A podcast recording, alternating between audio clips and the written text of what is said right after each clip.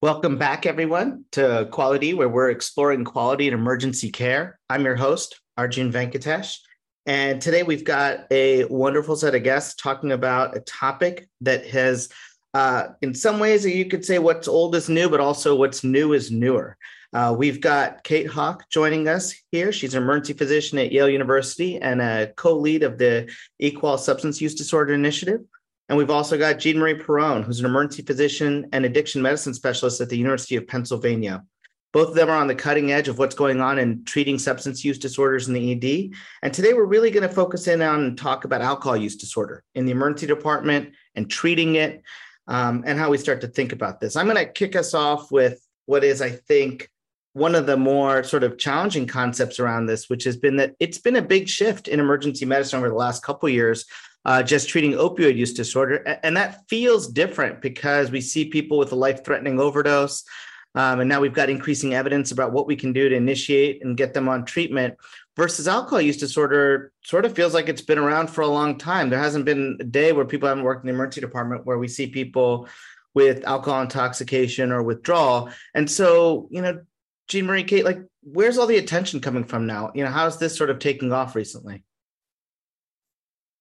I can add um, just my thoughts here first.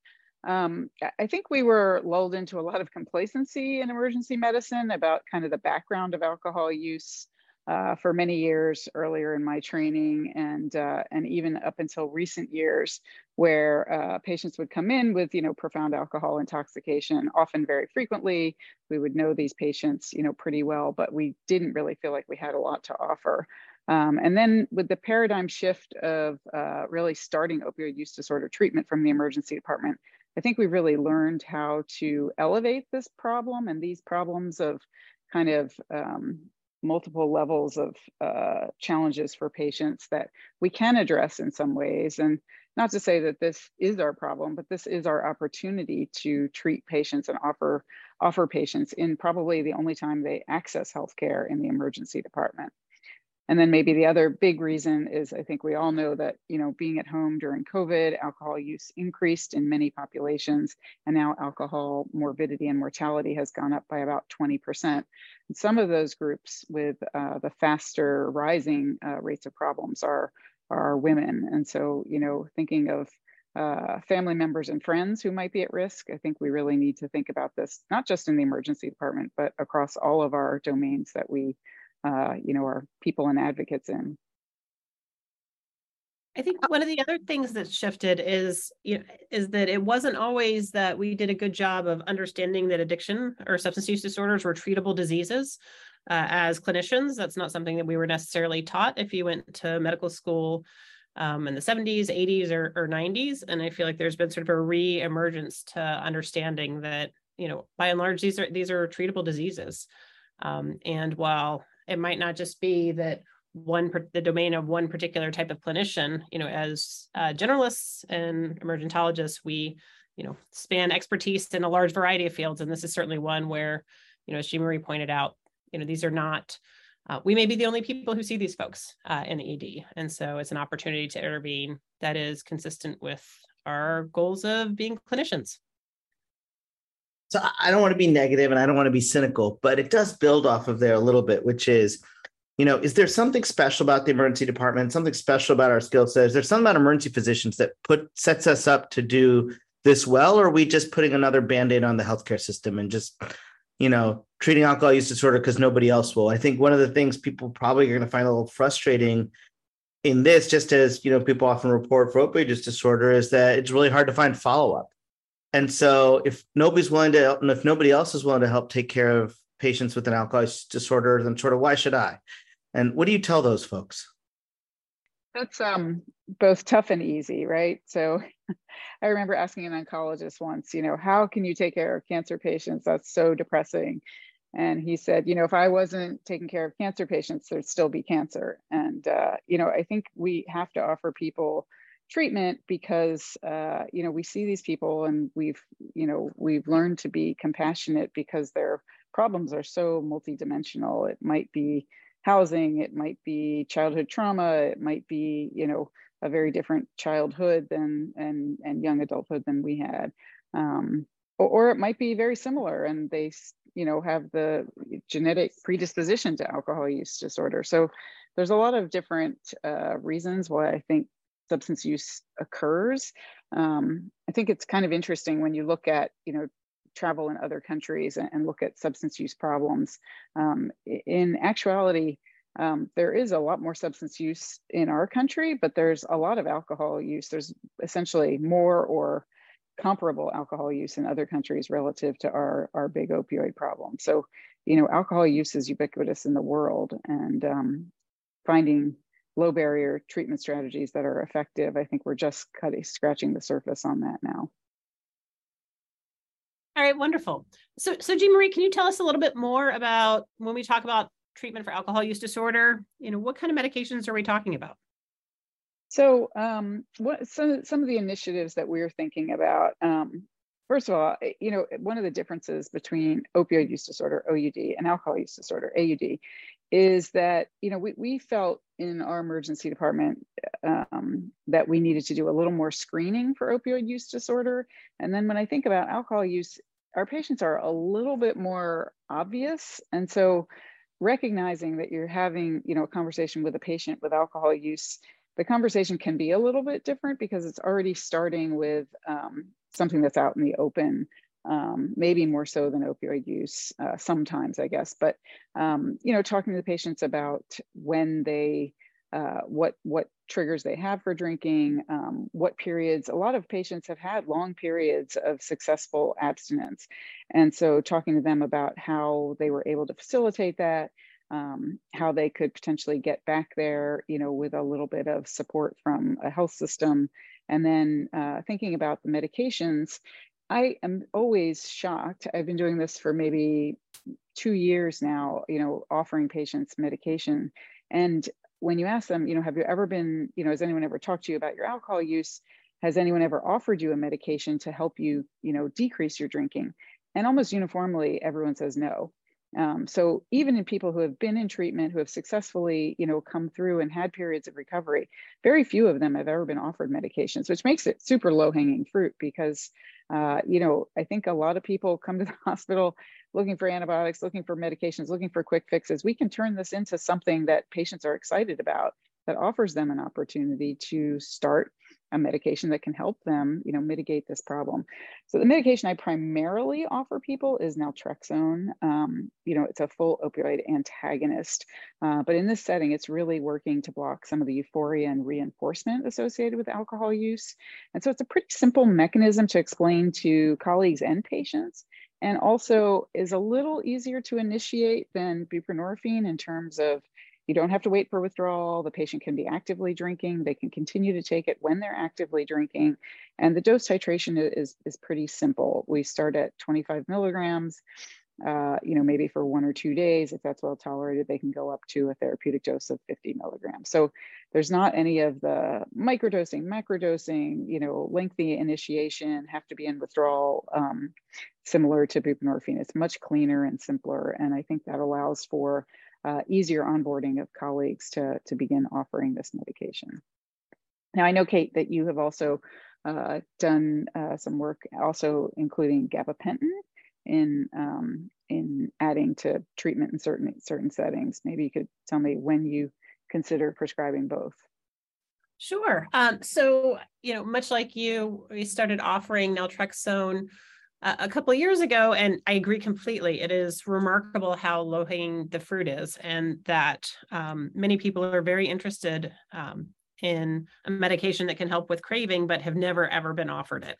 And so, this is not about sort of doing elaborate, detailed uh, interventions to convince people to take medications. It is simply, um, actually, I had a patient last week um, who was literally signed out to me as metabolized to freedom.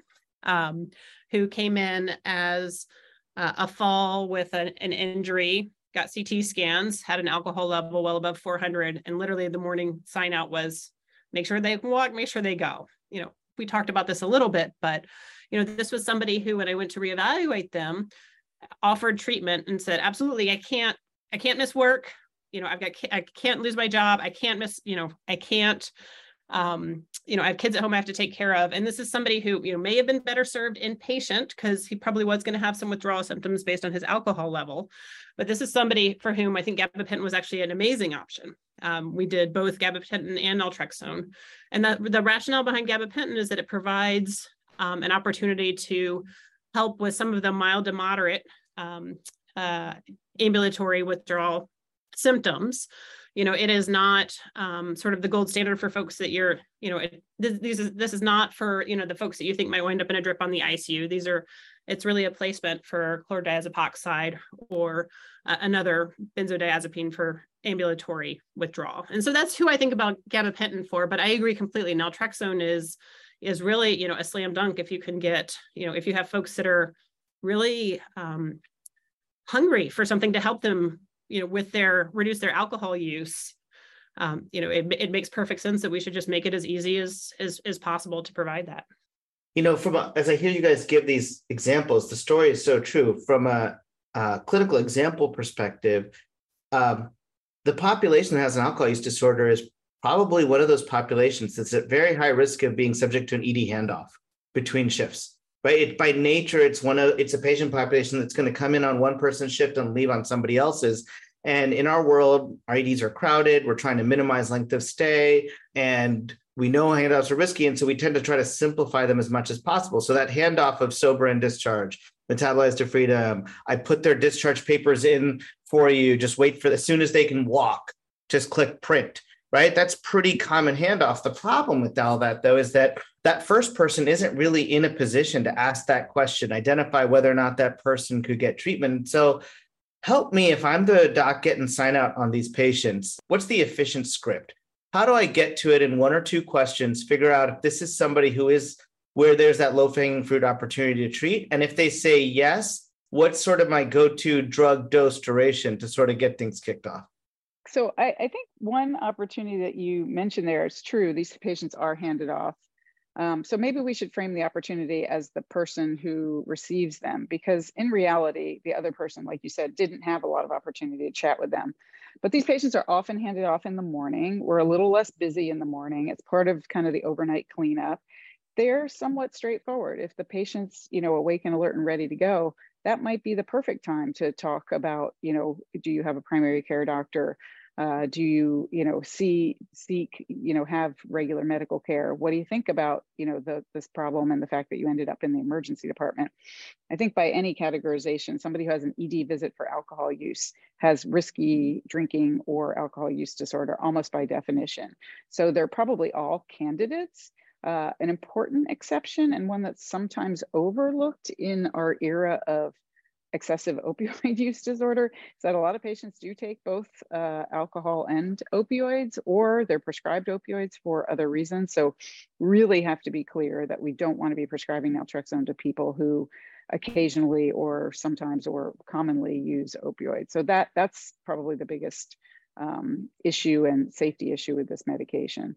Um, but I, I would say, you know, an eager intern or second year resident who's going to be out there doing the cleanup and discharge they're they're the ones who are excited to have these conversations and to be ready to prescribe.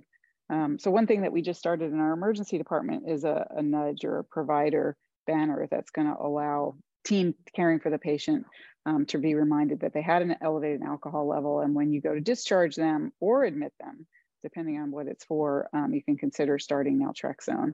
Um, so we're trying this. We had a lot of success with this with opioid use disorder and initiating buprenorphine, but sometimes it's just really helpful to remind our clinicians uh, that this is an opportunity at discharge to start this medication or at least have this conversation. Yeah, and this is, I mean, I, I, would also put in a little plug for the brief negotiated interview, which, um, you know, can be more, it seems like sort of a, can seem like a big sort of unwieldy motivational interviewing technique, but honestly, it can really be done in like three to five minutes, um, or even really even faster if you have somebody who is ready and interested, which is who we're really looking for. Um, you know, where you introduce yourself, you ask if they're willing to talk about their problem with, you know, alcohol or opioids and then ask them if they you know have any connection see any connection between their visit and their their alcohol use. You know you can also ask whether they've ever been you know in treatment before whether they you know have any interest in um, in seeing treatment. And i mean honestly people will be like yes i was in treatment i want to go back. Um, and so really the next steps are to help identify a plan. You know I, again this is not about spending a long time trying to convince people to do something they don't want to do. It's really about there are medicines to help you when and if you're ready you know you can talk to your primary care doctor or us you know in the emergency department when you're ready and then the other thing I will, I know Jeanmarie very clearly said you don't give naltrexone to people with opioid use disorder. That is the one absolute contraindication. so just want to make sure everybody sees that that really loud. And that's actually written into our, um, you know, when you go to prescribe naltrexone in our ED, it's actually like a safety stop. Like, did you talk to them about opioid use? Um, but but other than that, you know, people do very well with the medicine. Yeah, and I, I think the important thing is you have to ask them. Right, you got to talk to the patient about that. I think there's like what you don't want to be doing is it's an absolute contraindication, but it's also one where you absolutely talk to the patient about it, not don't make a desktop diagnosis or a desktop contraindication. That's how you know we end up making assumptions and people don't get the treatment they should get. Tell me, you know, there's a ton. If I'm a sort of, I'm th- I'm trying to think about this. I'm a medical director out there. We're trying to decide how to approach this, or I'm an ED doc out there trying to figure out whether I want to get, uh, you know, start treating more people a lot of places have gotten their treatment programs for opioid use disorder up and going, not alone, but with a lot of help, be it peer recovery specialist, social worker, working with addiction medicine, psychiatry. And so there's this, you know, real idea out there that you can do it and it's better if you've got a lot of other support services. Some states fund people, right, in California to have a lot of help in the ED for opioid use disorder. How much of that is similar or different in this case when we're treating alcohol use disorder? Do we need all those pieces just as much? Can we what can we do without? A lot of our EDs in the emergency quality network don't have access to a lot of these kinds of resources. And so a lot of this is trying to figure figure out what's realistic uh, for the average ED out there. I think that it's um, it's a little bit different and easier really than alcohol than opioid use treatment you know, our patients with opioid use disorder pretty much are leaving the department with a strong craving and desire to use immediately. Um, alcohol is a little bit different. People achieve periods of abstinence more readily, especially if they have more of a binge drinking problem. Um, so they'll have episodes of, you know, abstinence or, or less intoxication in between binge drinking episodes. So it's not quite as chaotic as opioid use disorder. So some of that care navigation that we try to provide with peers is somewhat less necessary. I think follow-up is still really important. Obviously, um, you know, we're going to start them on a prescription that that you know ideally would be continued by a primary care doctor. So that is something that um, that we'd want to tie a little bow on the handoff. Um, but I think the need for peers in this setting it would be amplified and wonderful, but but probably very unnecessary compared to you know the opioid use navigation that has to occur. The other population that I think is super helpful and, and really, when we started first doing buprenorphine from the emergency department, we didn't have all those pieces in place. And so we tried to just say, use buprenorphine to help patients with opioid withdrawal. So just give it for opioid withdrawal. Just you know have a low threshold for giving it to patients who you know maybe uh, trying it for the first time and are and are interested in getting into treatment. Um, and we you know we had the X-waiver, we had all these other complications to it. Um, but similarly, you know, people who have binge drinking, take for example, a college student who's been in your ER. I know you guys work in the ER, um, a college student who works, who's coming to your ER maybe twice in one semester. That's a patient, it was a great conversation because there are opportunities and evidence now to suggest that using naltrexone PRN before a big event like a frat party or something where you've been out of control is really a new opportunity for a patient to take 20 naltrexone prescription from the emergency department and try it three times over the next couple of months and see whether or not it helps and whether or not they need to go back somewhere to get a refill. So you don't, we want the handoff to happen, but actually there might be an opportunity for people to try it even off of one prescription. And the other thing that I would add is that, I mean, I think that the waiver was such a barrier uh, as far as handing people off with opioid use disorder back to their primary care doctors. Whereas I think that's not nearly as much the case for at least people who do have primary care uh, clinicians, because it, it's not, you know, they're less scared to prescribe naltrexone. It's not a controlled substance. There's not the waiver. Um, you know, I think that um, you know, ideally it would be nice to connect some of these folks, uh, particularly with severe alcohol use disorders, to a, you know, a specialist. But, you know, the reality is we know that there are not enough uh, addiction specialists um, in this country to treat everyone with severe use disorders. And so, you know, I think the more important thing is that, you know, it's better to hook them in, you know, give them a, a script, um, have that conversation and hook them in with their primary care doctor. It's certainly much, much better than, than nothing, which is, you know, what a lot of us were, were doing before. I want to go back to this college student idea because I think it is one I have not heard before. Um, I am sure people heard Jeanmarie say that and we're thinking, wait a second, is that like pill in a pocket for alcohol use disorder? And then immediately, where did my head go from there? Is, you know, I have to imagine the usual sort of harm reduction police that are afraid that we're going to normalize deviance and that we're going to promote increased alcohol use if you can just go take a med for it whenever you need. Um, what do you say to those kinds of people? I think it's a little different than um, than maybe promoting deviance because you can take it while you're drinking. So it's not really, you know, it's really just harm reduction. It's helping people drink less. Um, so they're not going to, I don't see them, you know, taking 10 naltrexones and then not drinking and then taking no naltrexone and drinking too much. I, I think it's, it's a little bit different um, than kind of going overboard. But um, I think it, I, you know, if, if you had to uh, account for the, um, you know, ratio of people that you could help with that prescription, I think it would, you know, solidly land on the positive side. Um, I, I think the idea of, you know, having a younger person in those, you know, big periods of excessive drinking um, have an opportunity to to start to rein it in. You know, if you've had a ED visit for alcohol use, and I said this before, um, you you're at great risk for having a lifetime alcohol problem, even when that occurs in college.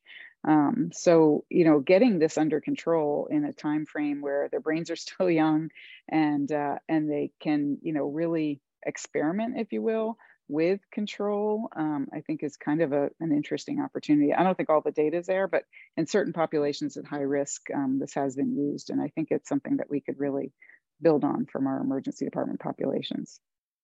And it's interesting here because uh, we're so trained to think about the acute problem that we think about often acute outcomes, right? We measure 72 hour revisits to our EDs. At most, we'll look at what are what happens of the 10 or 30 days. Is there a 30 day readmission after an ED visit? Uh, we forget our pediatric EM colleagues often take this very long term view of treatment when they care for a kidney ED, really thinking about how that visit may or may not send them on a different health trajectory long term. And there's probably a lot of that that really applies, particularly to the younger patients we take care of in our adult EDs. You guys are experts in this. So, you know, the vast majority of EDs out there aren't going to have two people in place.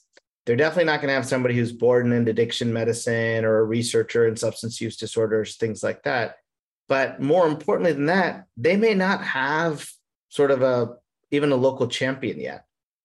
And so, how do you know we have a lot of EDs, several hundreds in the Equal network that are trying to build up programs around this. They're interested, they're trying to get interested for the first time. You know, how important is it that you have to have one super passionate champion in order for these kinds of things to take off take off or is there a way that they can just sort of work their way into practice without that because we do a million things in emergency medicine. We don't have a champion for everything. I don't have a anaphylaxis champion in our ED, um, yet we do a pretty good job taking care of patients' anaphylaxis. And so, how does that translate over to this? I had this really wonderful email from a colleague at a community hospital um, just like two weeks ago. And she said she had just read Kate's recent article about naltrexone in the emergency department for alcohol use disorder. And she wanted to know if we were doing it and how. And she was really excited about it because she thought it would be you know her, her, team would be excited about you know offering this to patients. So i think publishing in the literature things like this equal network and you know getting um, getting the word out that this is feasible i mean in my you know super evidence-based you know academic medical center and probably yours naltrexone is barely used i can't understand i mean i graduated from medical school a long time ago but why aren't the people who graduated five or seven years ago who are on internal medicine services not using it? I mean, we actually just pulled our naltrexone data. It was prescribed six times in the emergency department in the past six months four of them from people, you know, my addiction medicine colleagues and me. Um, and, you know, internal medicine, the only people who are doing it are outpatient psychiatrists, uh, like 300 prescriptions in outpatient psychiatry. So nobody's doing it. Nobody's doing it from the hospital. I, I don't know why. I don't know what, where that evidence gap is coming from or, or why it's so persistent. Um, because this is not a scary drug and this is a super common problem. Um, so that, that's a bit of a mystery to me. But in the emergency medicine domain, I can see why it hasn't occurred yet. Um, but it's just a perfect opportunity to get more evidence out there, socialize this within our ED literature, and you know have a ACEP session on it. You know, get it out there in uh, in all the different ways that people learn, and uh, and I think they'll come asking for more information from the community or from uh, you know urban settings.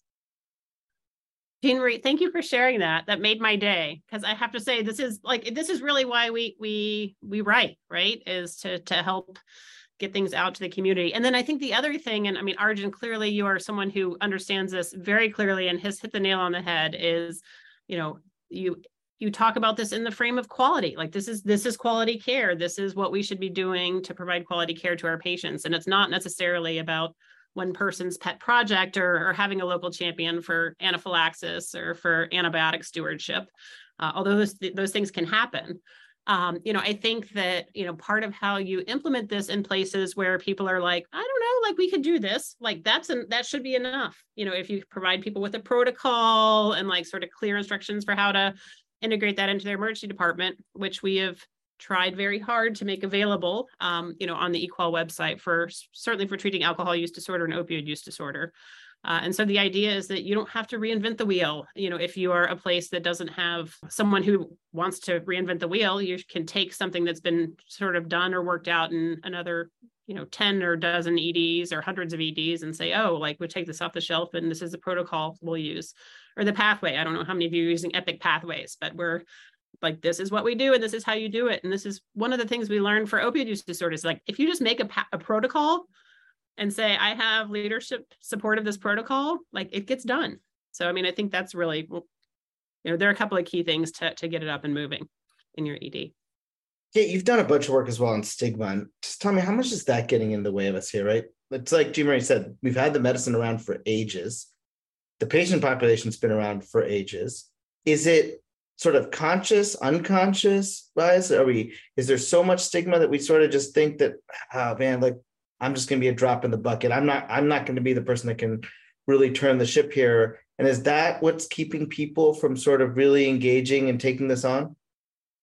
Well, I think so. I have a comment, and then I know Jeanmarie has also spent a lot of time thinking about stigma. So, I mean, I think that part of how we are able to do our job day in and day out is that we um, don't absorb sort of the the traumatizing things that we see and experience every day. And so i think part of you know what we we we think of is we don't necessarily think of alcohol use disorder as a traumatizing disease every time we encounter someone who's intoxicated.